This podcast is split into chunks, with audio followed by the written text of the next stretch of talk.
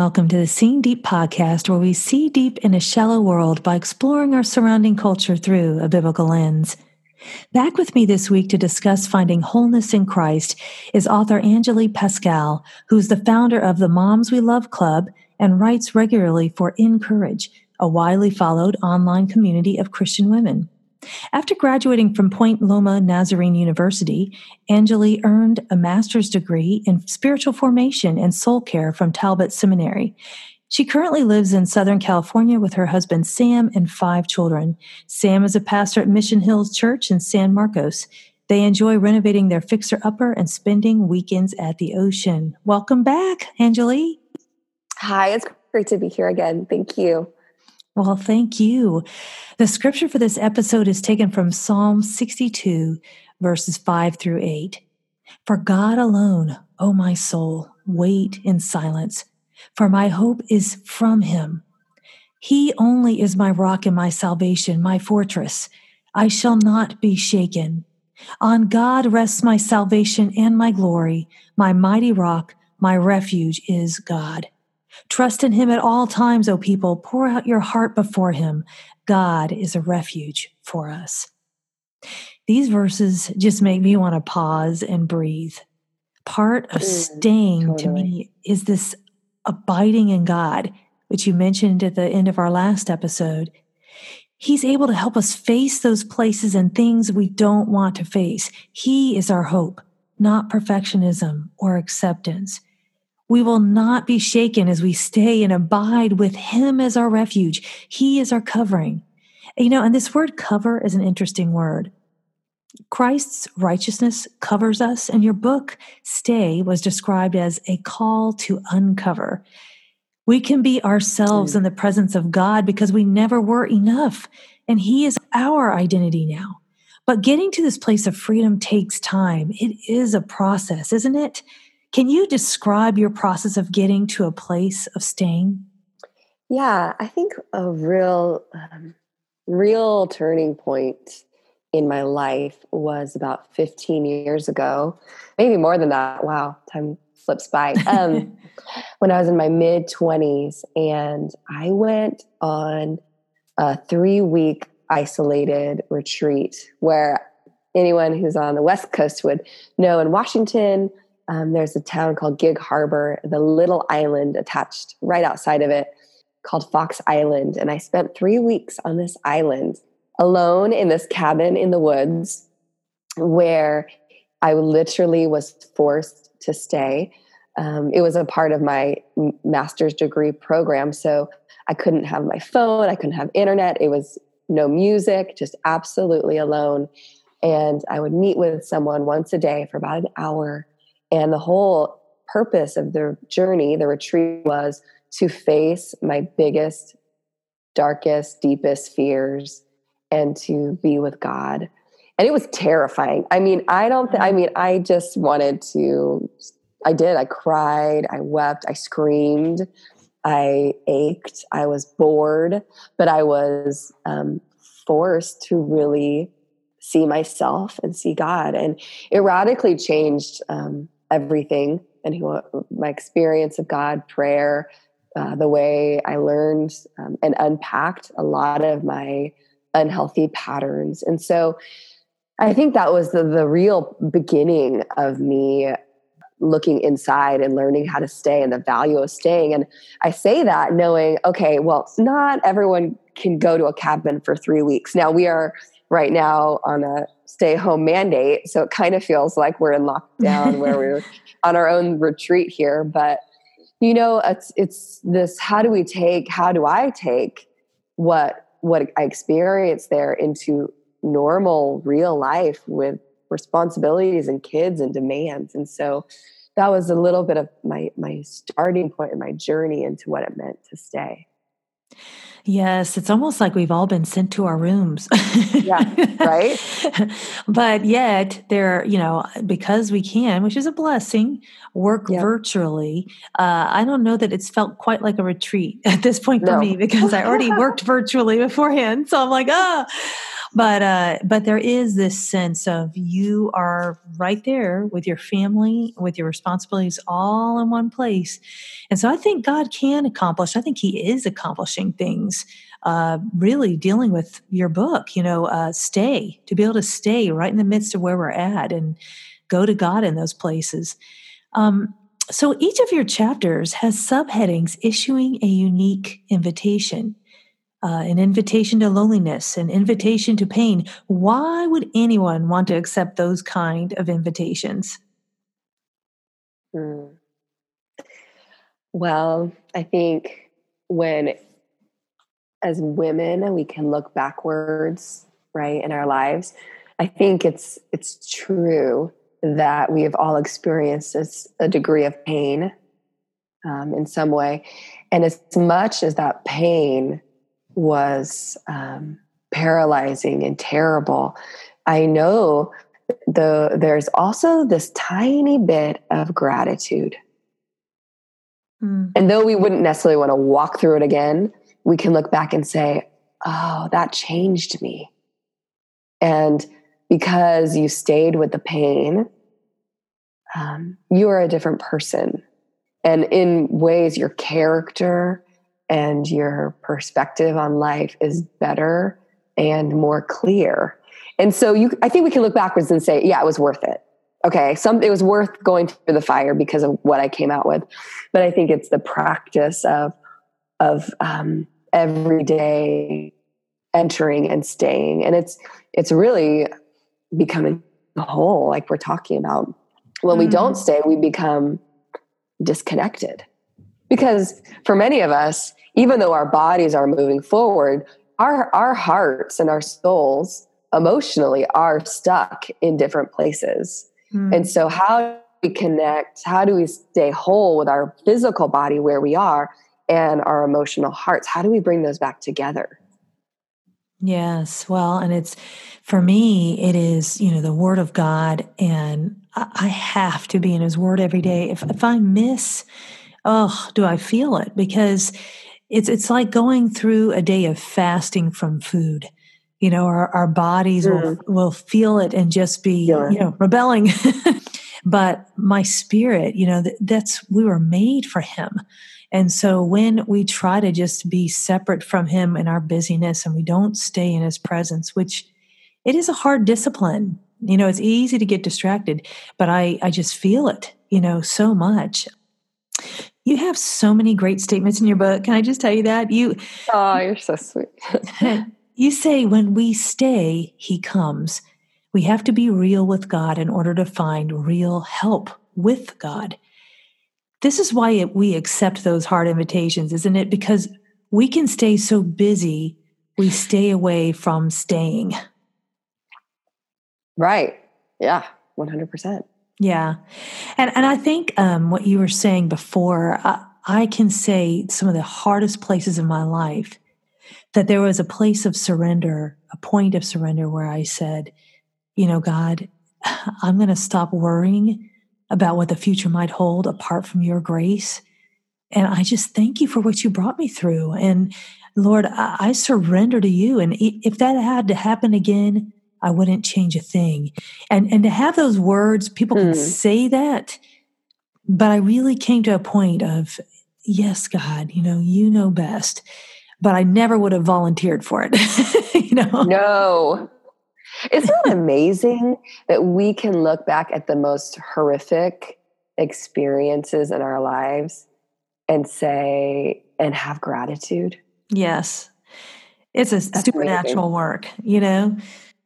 So, you discussed the presence of shame in your life and the profound effect it had.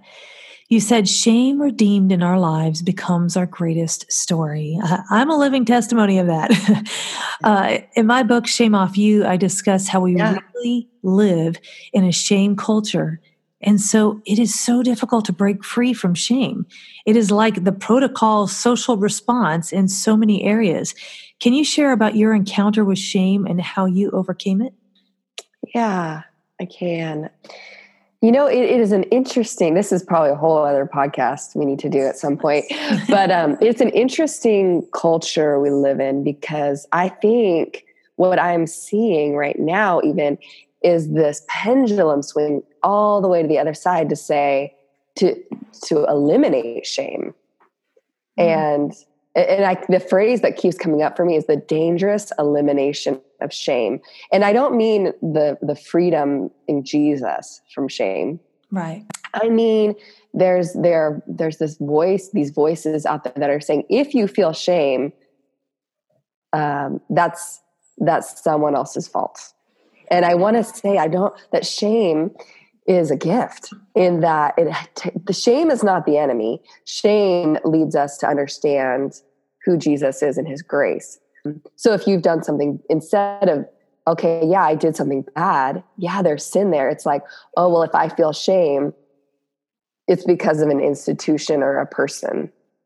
So isn't that interesting where it's like i think there's these pendulum swings. And so basically mm-hmm. we can eliminate sin by just saying oh well someone else you know the church or politics or that right. person over there told me i'm bad but i'm not bad like right that's one of the premises so, of my book. You can't get rid of shame just no. by saying so.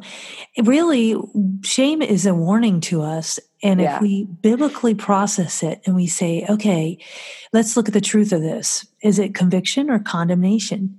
Um, right. And we're not to remain in shame, but, and that's where the shame off you principle comes from, but we need to pay attention to it and just shrugging our shoulders. And, you know, there's even a TV show, I've never watched it, um, about shame. I can't remember the name of it. Uh, Shameless, maybe. Um, and I guess the the premise behind it is this: we're shameless. Like we don't feel shame, and it's like, right. yeah, you actually do. yeah. You can't get rid of it that way. So, right. yeah. So no, I just love that because I'm honestly, I'm just in this wrestling place in this moment of my life where I'm just wrestling with shame because it's um there's a lot of voices that that say that that scapegoat shame and i don't want us to be buried in it but i want us to understand it's like what you said i can't say it as nicely as you did but it's like the shame is a sign. Shame either what is it pointing to? Is it condemnation or conviction? And i think well how i experienced it in my life was well and probably am working through still is with motherhood you know? Mm. and not letting people see oh my goodness if they saw what i really did then i would be uh, you know the shame is i'm bad you know shame that is that i am bad or something's wrong with me and so it was really this journey of a, um, a sweet older mama who came into my life and um, helped me when i was really struggling with shame and drowning in cheerios and dirty car seats and just loved me through it, really. And shame, when loved, is transformative. And it's that real picture of Jesus. taking a deep breath because it's true. The real love of God that kind of throws his cloak over us and yes.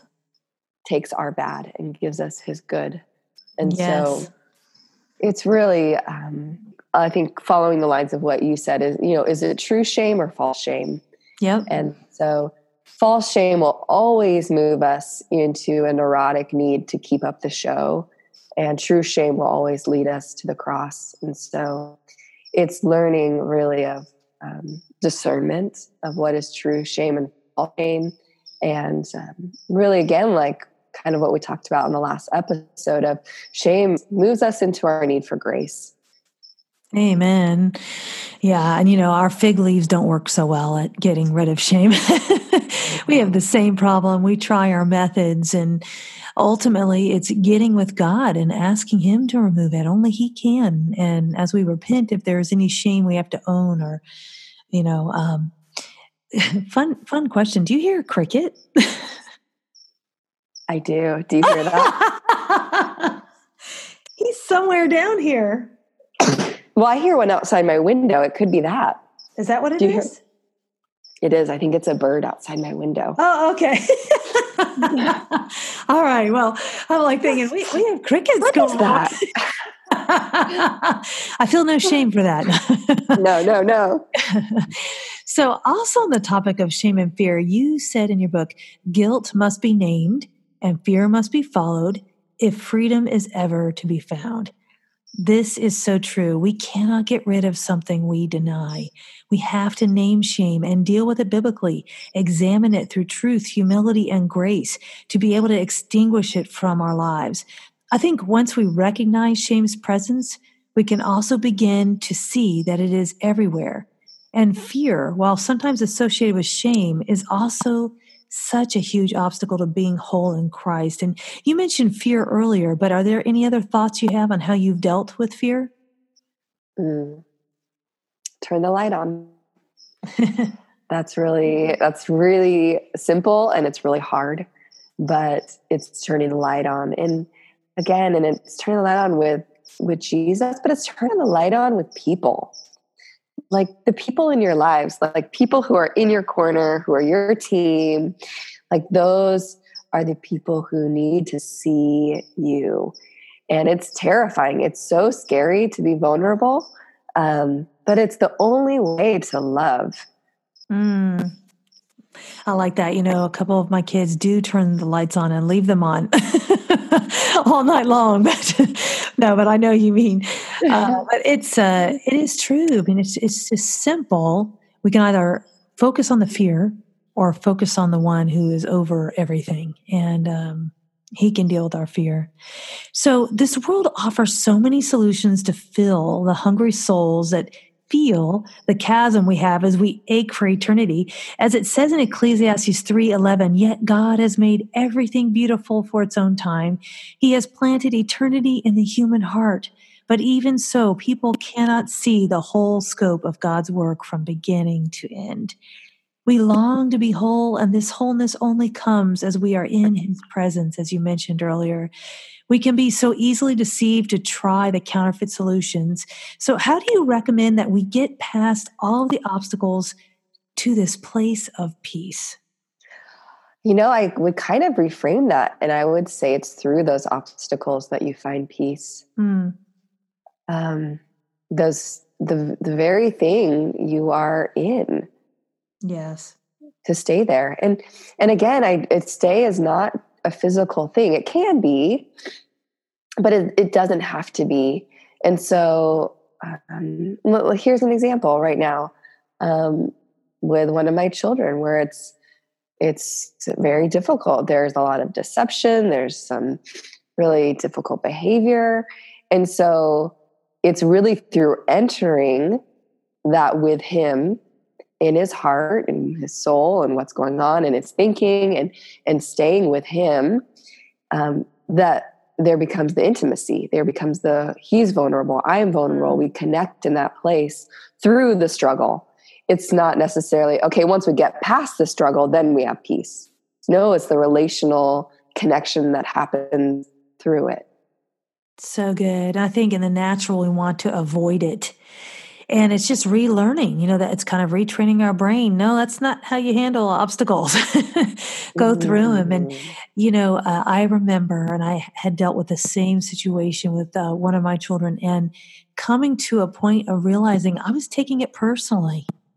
When they would deceive me or try to deceive me and the holy spirit would tell me hey this is their sin uh, but mm-hmm. it was this understanding that he has the problem. I need to try to help him see that and not take it personally.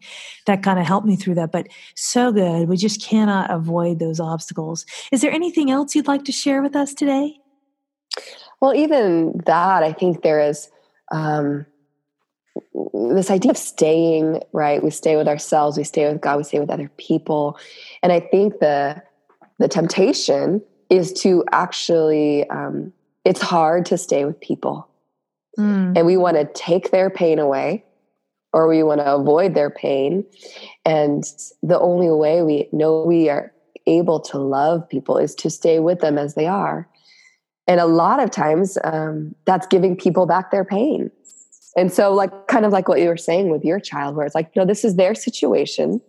He has to hold it, he has to know it. Mm. And I think for even as parents, it's like, oh, I don't want my child to have pain. I don't want them to suffer. You yes. know, it's just awful when they suffer. We suffer, and and it's the same with friendships and sibling relationships and co-work i mean any relationship it's like we have to stay with people as they are without trying to fix manipulate avoid it's like the power um, of staying is the capacity really to love somebody and so if we take people's pain we take away their capacity to know god's love and god's grace in the same way when we don't stay it takes away our capacity to, know God's love and grace for us. Mm, amen. Your concluding chapter offers an invitation to be loved. You describe when you nearly drowned and how many of us are also drowning. The solution is to stay hidden in Christ as you share John 15, verse 4. Stay joined to me, and I will stay joined to you. Is there a secret to the staying in Christ? It's very easy. Hmm and i think it goes back to my yoke is easy and my burden is light and i want to it's that um staying with god and him staying with us is it's abiding and I, and I want to like just say it's like sometimes we make we turn our relationship with Jesus into work. We turn it into things we do for him or we have to do for him. And it's he says it's easy. It's easy. Mm. Like the drinking water like the air you breathe, like making your bed, like brushing your teeth. It's being wow. with somebody. It's a companionship. It's like, you know, I think about my relationship with my husband. And if someone asks me, How's your relationship? How's your marriage? How's Sam going? You know, and if I said, Well, I've been doing the dishes and I've been cleaning out the car and I folded his shirt, you know, if I if I just started listing all the things I was doing, I would I would think like, oh, that's a weird thing. That doesn't measure how your relationship with Sam, my husband, is going. It's it's like I I'm in relationship now, even though he's up in the house hopefully doing homeschool with the kids, you know? Yeah. and so it's like, it's like, oh, yeah, like mm. there is, there is an easiness to abiding. It's being with God and it's being with God all the time. And it's opening your heart in this moment. I mean, in this moment, you know, God, and this is this is true. It's like, God, I'm tired. God, I have this headache that I woke up with. God, I don't really want to go back into the house and start prepping for lunch. You know, it's just, God, I have on my mind, I have my sister in the Middle East who's who is really struggling right now. Mm-hmm. You know, and it's just this open space where we allow God to be, and God is with us. God is mm-hmm. with us. Mm. God is with us. I, I find myself saying that so often about God with us, you know, and it is so prevalent in His Word. But, you know, even as you're sharing, I just think that is such an important point for people to really hear. Again, it's easy um, mm-hmm. because we've been deceived into thinking it's not easy. And because the reason why it isn't easy sometimes is because we've let our flesh rule and we're walking in the flesh instead of the spirit. But if we walk in the Spirit, you know, God has said, Come. He's invited us to come, and He's right there. Thank you for being here with us today, Anjuli. Your book is beautiful and such a sweet invitation for us all to simply stay in the presence of God as our true selves. Thank you. It's great to be here. Thanks for letting me share. Sure thing. So, if you're listening today and you don't know what it means to stay in Christ, you can do that right now. I'd like to pray for you as we close this episode. Feel free to leave a comment for Anjuli or myself or how we can pray for you. Lord Jesus, I just pray that the words in this episode will sink deep into our hearts, God. Lord, help us to remember that it's easy. Help us to remember to come to you, to sit in your presence. And if there's anyone who's listening today who hasn't come to know you, Lord, I just pray in Jesus' name, Lord, that you would draw them to yourselves and that they would even repeat these words after me Dear Jesus, I have fallen short. I've sinned. I've made mistakes. Will you please forgive me and save me in Jesus' name? You see, it is easy. We make it complicated. And I just pray right now, if you've prayed that prayer, that you'd reach out to Anjuli or myself.